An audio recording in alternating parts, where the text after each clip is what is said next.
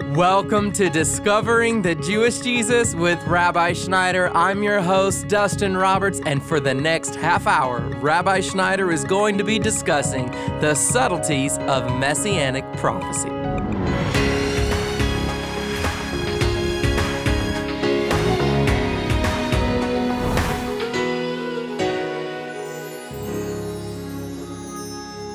Messianic prophecies are not just predictions about events that will take place in the future, they tell the truth of who the Messiah is God's anointed, divine head, who is prophet, priest, and king. And today, Rabbi Schneider is going to explain how Jesus fulfilled the messianic prophecies in the Old Testament and how he's coming back to fulfill the rest when he returns. This message comes from our new series, Isaiah and Messianic Prophecy. So let's dive in. Here is Rabbi Schneider. Israel has a divine representative. They have a head. And the head of Israel is none other than King Jesus himself, that died with the sign above his head that said, Yeshua of Nazareth, Jesus of Nazareth, King of the Jews. And so, in order to understand messianic prophecy, we have to understand that the declarations that God made over the nation of Israel, although not fully fulfilled by the nation, are fulfilled in the head of the nation, King Jesus himself. It's important because in some nuances of messianic prophecy, we see, for example, Matthew taking scriptures that God spoke about Israel and applying them to Jesus. And if we don't understand what's going on, we'll scratch our head and wonder. Let me give you an example of this. I'm going to take you now to the New Testament. We're going to be looking at the book of Matthew, chapter number 2, verses number 13 through 15. Hear the word of God. Now, when they had gone, behold, an angel of the Lord appeared to Joseph in a dream. Now, let me set the context here. Joseph and Mary had just given birth to their son, Jesus. As soon as Jesus was born, Herod was warned that a king had been born, that a Messiah had been born, and he was threatened. And the same thing happened when Moses was born. Remember when Moses was born, Pharaoh panicked. He heard from the wise men and the magicians that a king had been born, and so he ordered the death of the newborn Hebrew children. Same thing is happening when Jesus is born. Why? Because Jesus repeats the patterns in Israel's history because Jesus is Israel's divine head. And so the same patterns that Israel as a nation went through, we see Jesus living out in his life because he encompasses the nation. And so, once again, even as Pharaoh ordered the death of the firstborn when Moses was born, the same thing is happening now when Jesus is born. Herod the king is ordering the death of the newborn Hebrew children. So, it's in that context that we're reading. Let's look again at the scripture Matthew chapter 2, verse 13 through 15. Now, when they had gone, behold, an angel of the Lord appeared to Joseph in a dream and said, Get up Take the child and his mother and flee to Egypt and remain there until I tell you. For Herod is going to search for the child to destroy him. So Joseph got up and took the child and his mother while it was still night and left for Egypt. He remained there until the death of Herod. This was to fulfill what had been spoken by the Lord through the prophet. Now, listen once again. Matthew is writing, This was to fulfill what had been spoken by the Lord through the prophet and then Matthew quotes this section from the Hebrew Bible Out of Egypt I called my son. So I want you to pause with me for a second. Jesus is taken to Egypt to avoid the slaughter of the newborn Hebrew children, just as it happened when Moses was born, because Jesus is repeating Israel's history. And now, when that king, when Herod had died, what happens is the angel comes back to Joseph and appears to him and says, I want you to take the child back to Israel now to fulfill what the prophet has spoken. And then he quotes the Hebrew prophet, Out of Egypt I called my son. Now, before we look at what section of Scripture Matthew is quoting here when he says that the words of the prophet would be fulfilled out of Egypt did I call my son. Before we look at what portion in the Hebrew Bible Matthew quoted, I want to share this with you. When you and I think about prophecy, because remember, Matthew is saying he fulfilled the word of the prophecy here. When you and I generally think about prophecy, We're thinking about predictions, that there was a prediction made in the Old Testament that was fulfilled or will be fulfilled in the future. So, generally speaking, when we think of prophecy, we think about a declaration being made that, listen, accurately foretells the future, a prophecy about the future. So, for example, in the book of Daniel, we hear Daniel giving all these prophecies about the end times, what it's going to be like on planet Earth during the end. Daniel said, I saw in a vision, and he said, and people were traveling to and fro, and knowledge had greatly increased. So, Daniel was looking into the future. And he says, At the end of days, I see this happening. And sure enough, Daniel's prophecy is being fulfilled right now all these years later, as people are traveling to and fro by airplane, and we're in the age of information technology, knowledge has vastly increased all over the earth. Daniel talks about certain kings arising, these kings that will arise, world powers in the end times. So when we look at the prophecies of Daniel, we're looking for clues as to what's going to happen in the future. But what is interesting and mysterious is that Daniel uses prophecies in a completely different way. Rather than Matthew pulling out sections of Scripture and showing how Jesus fulfilled the future prediction of that future, instead, what Matthew does is he takes Israel's history. He shows us how Jesus relived that history, and in reliving Israel's history, Jesus fulfilled the prophecy. So the point that I'm making is that Matthew uses the word fulfilled, that a prophecy has been fulfilled in Jesus. Matthew uses that word many, many times, not to indicate that somebody in the Hebrew Bible predicted a future event and Jesus fulfilled it. But rather, what Matthew does oftentimes is show us how Jesus fulfilled something that God did in ancient Israel by repeating the pattern. So, for example, Matthew chapter 2, verse 13 through 15, out of Egypt did I call my son. Joseph took Jesus back into Israel from Egypt where Jesus was kept until Herod passed away. Now, where is this scripture out of Egypt did I call my son taken from? It's taken from the book of Hosea, chapter 11, verse 1, here's what we read.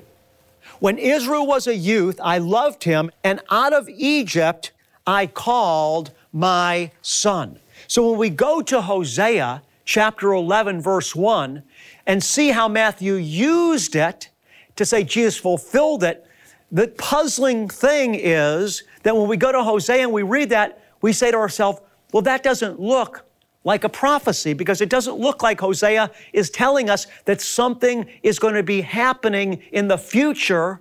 It doesn't look like Hosea is prophesying a future prediction of what's going to happen. Instead, when we go to Hosea 11, 1, it just reads, When Israel was a youth, I loved them. Out of Egypt, I called my son.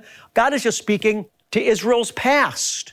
It doesn't appear that God is predicting anything about Israel's future, and yet Matthew's saying that Jesus fulfilled it. How did Jesus fulfill it? Jesus fulfilled it, beloved ones, because Jesus is Israel's divine representative, and the history that Israel went through is summed up in Jesus. Now, this is why when we go to the book of Luke, chapter 24, we find something taking place that really is a bit mysterious to us. What we find, beloved ones, in Luke 24 is this Jesus' disciples were totally downcast. All they knew was that this one that they had left everything to follow, King Jesus, who they thought was the Messiah, all they knew for sure was that he had been crucified. They got the report from Mary and the women that he had appeared to them, but they didn't know for sure. So they're walking on a road to Emmaus, a city about seven miles outside of Jerusalem. And once again, we have to put ourselves in these disciples' place as we go to Luke 24. They really are confused. I mean, they don't know what happened. They thought Jesus was going to lead Israel into freedom. Remember, even though the Jews were living in the land of Israel at the time of Jesus, they were still under politically the Roman people.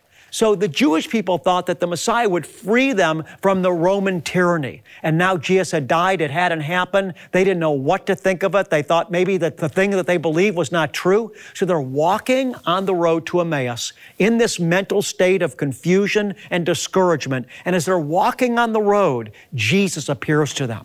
But when Jesus appeared to them, He appeared to them in a physical form that they didn't recognize. In other words, He looked physically different to them than He looked to them when He was on earth with them. We have to remember, Jesus is God in the flesh, so He can change forms, right? God is very fluid. We think, for example, the Holy Spirit in Acts chapter 2, He appeared as a tongue of fire. When Jesus was baptized, he appeared as a dove. We see a rainbow around the glory of the Lord when Ezekiel saw him. So God can appear any way he wants to. So it shouldn't be hard for us to imagine and understand that Jesus is able to appear to each one of us in whatever form he desires. So Jesus appears to these disciples of his as they're walking on the road to Emmaus in a physical form that was to them just appeared that it was a stranger. You're listening to Discovering the Jewish Jesus, and Rabbi will be right back. But first, did you know that you can receive real time encouragement straight from Rabbi through text message? Visit discoveringthejewishjesus.com and click on the link that says Rabbi Text Me. Or you can text the keyword Rabbi to the number 88777. Rabbi sends these special text messages as the Holy Spirit leads, and he looks forward to connecting with you real soon. Thank you for remembering that Discovering the Jewish Jesus is a listener supported ministry. Rabbi Schneider's teachings are made possible through the generous gifts from people like you who understand the importance of sharing the good news of Jesus' return. Because of you, we are changing lives all over the world. Give online by visiting discoveringthejewishjesus.com or call 800 777 7835. And now let's get back to Rabbi's message. And let's pick up now what happens as I begin to read from Luke chapter 24, beginning in verse 25. He says to them after they were speaking all this discouragement about everything, Jesus says this to them O foolish men and slow of heart to believe in all that the prophets have spoken? Was it not necessary for the Christ to suffer these things and to enter into his glory? Then, beginning with Moses and with all the prophets, he explained to them the things concerning himself in the scriptures. Then continue in verse 45. Then he opened their minds to understand the scriptures, and he said to them, Thus it is written that the Christ would suffer and rise again from the dead on the third day. And so, in order for these apostles, these disciples, to understand what was in the Old Testament about the Messiah, about the Christ, about Yeshua, about Jesus, in order for them to see it, they had to supernaturally have their minds opened to come into a bigger space of understanding that they had previously been in. Remember, most Jews missed the Messiah's first coming because their understanding of messianic prophecy was very limited.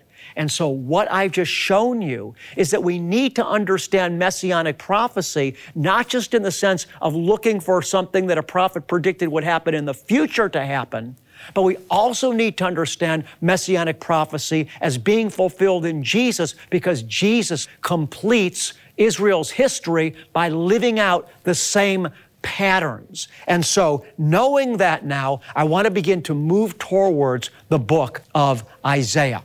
As we begin to contemplate Isaiah and messianic prophecy in the book of Isaiah, I want you to understand who Isaiah was. First of all, Isaiah, as we know, is a prophet. A prophet is a spokesman for God.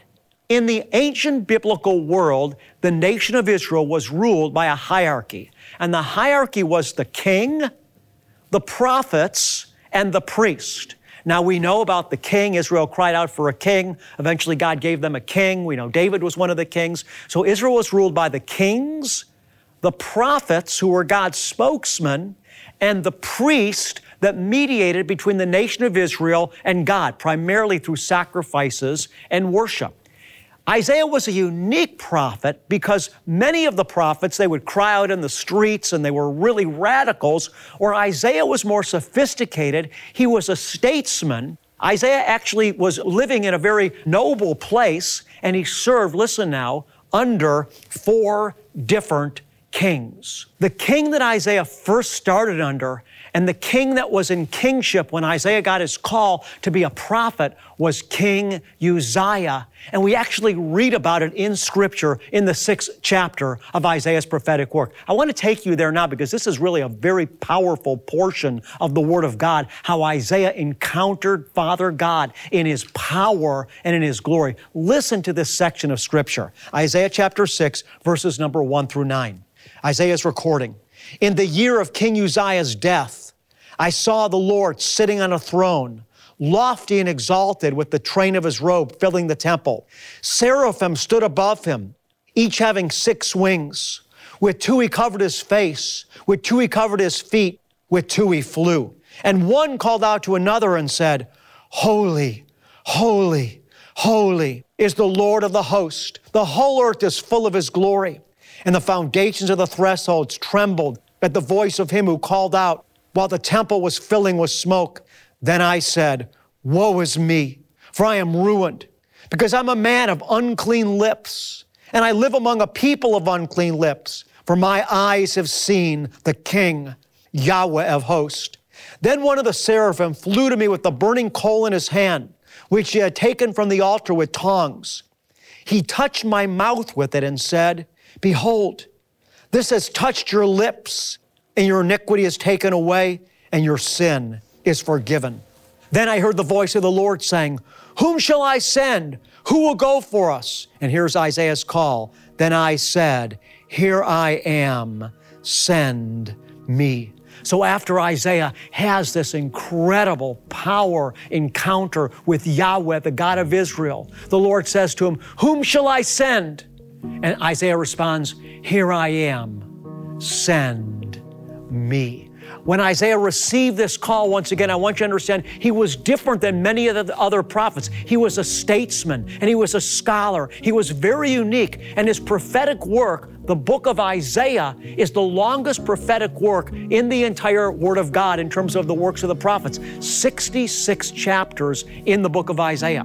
The first 39 chapters of the book of Isaiah deal much about God's judgment of the nations and judgment of Israel. The last 27 chapters deal primarily with the Messiah, what he's going to look like, who he's going to be, where he's going to come from, what's his ministry going to be like, and the institution of the Messianic age, what will happen on earth when Messiah fully exerts his lordship over the world. So, what we're going to do, beloved ones, as we continue in this series, is we're going to dig down deep into the book of Isaiah. You're going to be fascinated by what you're seeing. Many of the scriptures that you've heard before that have kind of rolled off your back like water off a duck's back, they're going to hit your heart. And I'm telling you, you're going to go deeply grounded into scripture because of this series. The grass withers and the flowers fade, but the word of God abides forever. And I promise you this God's Word is going to go deep into your heart, slice it open by His divine electricity, and you're going to become more excited about Jesus and more confident in who He is than ever before. You see, when you are able to put together the Old and New Testaments like a hand in a glove, you're going to be fully equipped to go forward in your faith in spirit, in truth, and in power. That's why I'm here. This is why the Lord has raised me up for such a time as this to equip the church to understand the Jewish roots of our Christian faith. Because remember, Jesus said to the woman of Samaria, salvation is from the Jews. So, Father, we just ask you for a spirit of wisdom and revelation as we look deeply into your word in the weeks ahead. And I pray, Father, that in Messiah, Jew and Gentile will become one as we see that Jesus is the theme of Scripture from the very beginning of the Word of God to the very end of the Word of God.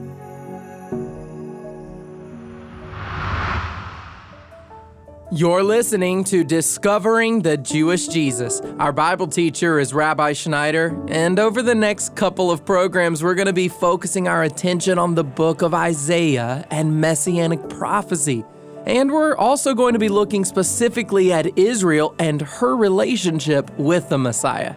It's sure to be a fascinating discussion, and there's so much we can learn about God's chosen people. So, if you'd like to go deeper in your study of this important and timely topic, then let me invite you to explore our website You'll find lots of messianic content that will help you go deeper in your faith as you connect the Old Testament with the New in a fresh way. On our website, you'll also find ways to partner with us as we share Jesus with those around the world who need to hear this message. But let's hear from Rabbi right now, once again. Beloved, I've got a lot of joy in my heart right now because of this revelation that I've been able to bring you through this series. Because I know that receiving the truth that I've been proclaiming, it revolutionized my life. It gave me such a confidence in God, such a boldness to be a witness. And I'm convinced that those of you that receive the truth that I've been sharing in this series, the same thing will happen in some measure for you. I want to ask you if you believe in me, if you believe that I'm an authentic preacher of the Word of God, I want to ask you to financially support me in this ministry. It cost us thousands and thousands of dollars, beloved, to broadcast and to reach the world with the gospel through discovering the Jewish Jesus. And we can only do it when God's people like you respond. So if you're being helped by my messages, I want to ask you to sow your finances into this ministry. The Bible says that we should financially support those ministries that are feeding us. I want to thank you today for your love and for your prayers and for your financial support. If God is calling you to give a gift of support to feed this ministry, will you partner with us today? Let me explain how you can get in touch with us. First, you can call us at 800 777 7835. That's 800 777 7835 or you can send a financial donation of any amount in the mail when you write to Discovering the Jewish Jesus, P.O. Box 777, Blissfield, Michigan 49228. You can also text your donation to us. Just type the keyword rabbi to the number 45777. We love that people around the world are exploring the depths of Scripture with us each and every day, but we know that we could never have that kind of reach without your voluntary donations. It's because of the support from faithful partners who believe in this mission and give generously and sacrificially to magnify the impact as we're heard on your local station and stations all around the world. To give a monthly gift, you can sign up at discoveringthejewishjesus.com and as a token of our appreciation for your generosity, we'll send you a select audio CD of Rabbi Schneider's Message of the Month that's also available as a download. And then for our new monthly partners, we have an additional token of appreciation an authentic handcrafted shofar that's made in Israel. Well, that's all the time we have for today. And now, the Aaronic blessing. The words from the Aaronic blessing in the book of Numbers, chapter 6, verses 22 through 27, helps us to realize how good God is to you and I personally. So receive his blessing into your life, and then, beloved one, go bless somebody else in Jesus' name today. Yahweh,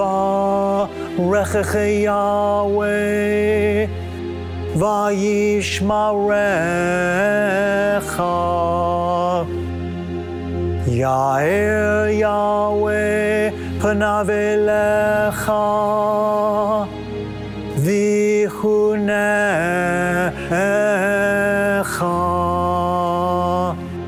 Yisa Yahweh panav elecha ve'asem lecha.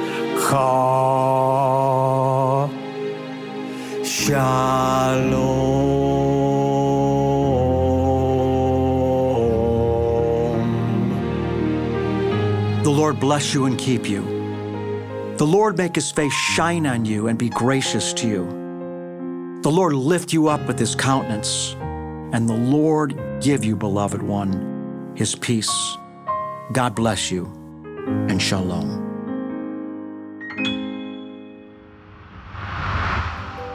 Let our prayer team pray for you. Submit your prayer request or testimony at discoveringthejewishjesus.com. You can also connect with us on your social media outlets to stay up to date on the content you love. Follow us on Facebook, Twitter, Instagram, and subscribe on YouTube. I'm your host, Dustin Roberts, and Discovering the Jewish Jesus is a production of Shalom Ministries. Be sure to join us again next time when Rabbi Schneider explains how Isaiah's prophecy begins. That's coming up Wednesday on Discovering the Jewish Jesus.